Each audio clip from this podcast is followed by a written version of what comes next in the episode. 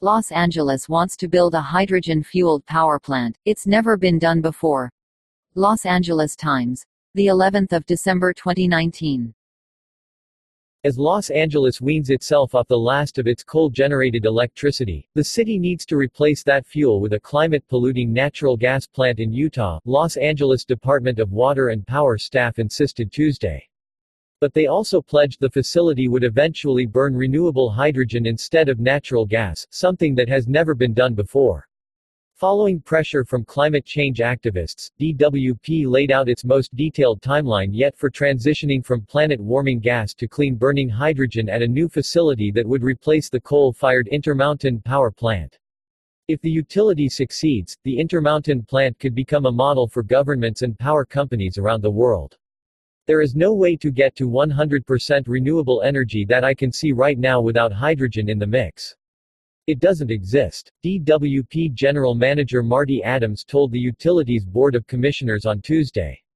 Utility staff told the board it's critical to build an 840 megawatt gas-fired power plant to replace the coal-burning facility that DWP operates today. Without a traditional power plant, they said, the city might have trouble keeping the lights on when there's insufficient electricity being generated by solar panels and wind turbines. But for the first time, DWP leadership committed to installing turbines capable of burning a mix of 30% hydrogen and 70% gas when the new power plant opens in 2025. Under the timeline described Tuesday, that ratio would steadily change until the plant burns 100% hydrogen in 2045, the deadline set by state lawmakers for a 100% climate-friendly electricity supply. We will do everything we can to accelerate this. Adams said. In a written statement, Mayor Eric Garcetti said committing to renewable hydrogen at Intermountain represents a unique chance to make a meaningful reduction in greenhouse gas emissions, while ensuring a quick and seamless transition to 100% renewables. The climate crisis demands that local government move as quickly as technological innovation can take us in the movement toward clean energy, and I've directed LADWP to accelerate our progress toward a carbon-free grid at every possible opportunity and location. Garcetti said, figuring out how to operate the power grid without natural gas, one of the main causes of climate change, is a key challenge facing California as the state works to slash its planet-warming emissions. It's an especially urgent question for Los Angeles, following Garcetti's decision earlier this year to eventually shutter three of the city's four local gas plants. Climate activists have slammed DWP's plans for a new gas plant in Utah, saying the city ought to act more aggressively as rising global temperatures contribute to deadly wildfires, rising seas and worsening droughts in California and elsewhere. For some of those critics, the timeline laid out Tuesday isn't fast enough. Jasmine Vargas, an organizer with Food and Water Watch, said LA should target 100% renewable hydrogen by 2025, not 2045. Food and Water Watch is closely allied with the Sunrise Movement, the youth-led coalition pushing for stronger climate action. We're in a climate and ecological crisis right now, Vargas told the DWP board. We're in emergency mode. Luis Amezcua, a senior campaign representative with the Sierra Club, reacted more positively to the utilities timeline. He said it would be important to hold DWP accountable and make sure it follows through on the plans outlined Tuesday. We're excited about it. I think it's great to see the department really thinking about having a leadership role around getting to 100% clean energy, Amezcua said. This green hydrogen power plant would be the first of its kind.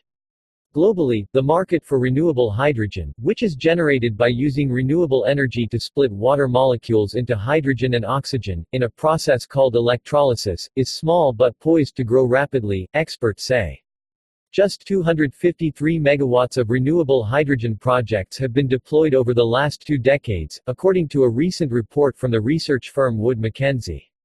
But by 2025, another 3,205 megawatts of electrolyzers to produce green hydrogen will be deployed, the research firm projected, driven by demand for cleaner transportation and industrial fuels.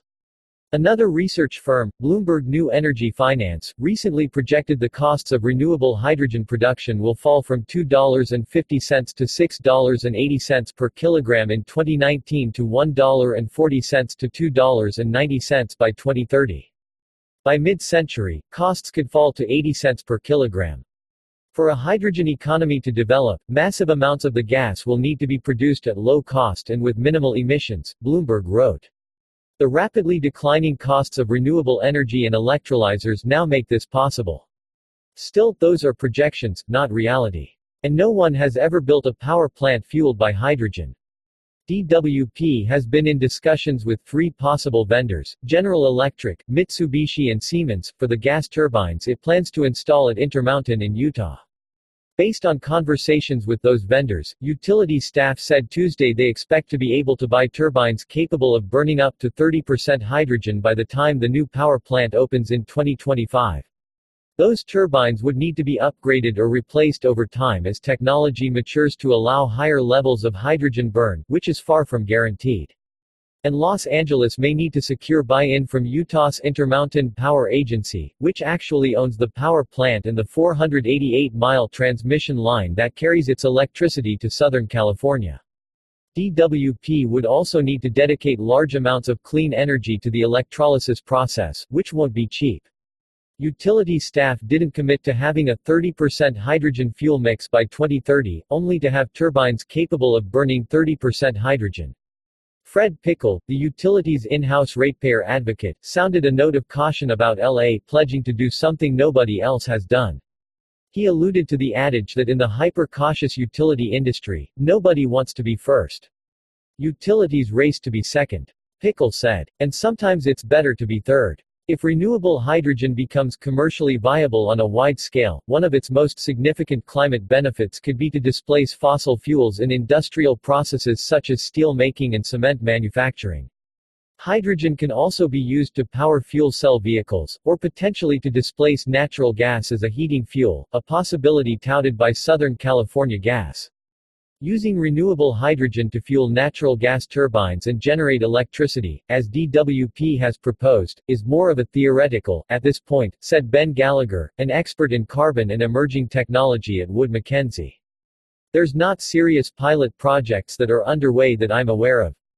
Gallagher said. Despite the challenges of being first, DWP officials expressed optimism on Tuesday.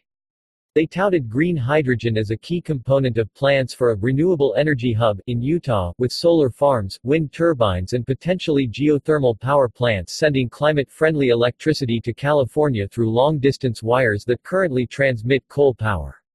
There's also a massive underground salt dome directly across the street from the coal plant, where the Los Angeles utility hopes to bank electricity generated by solar and wind power through a technology called compressed air energy storage.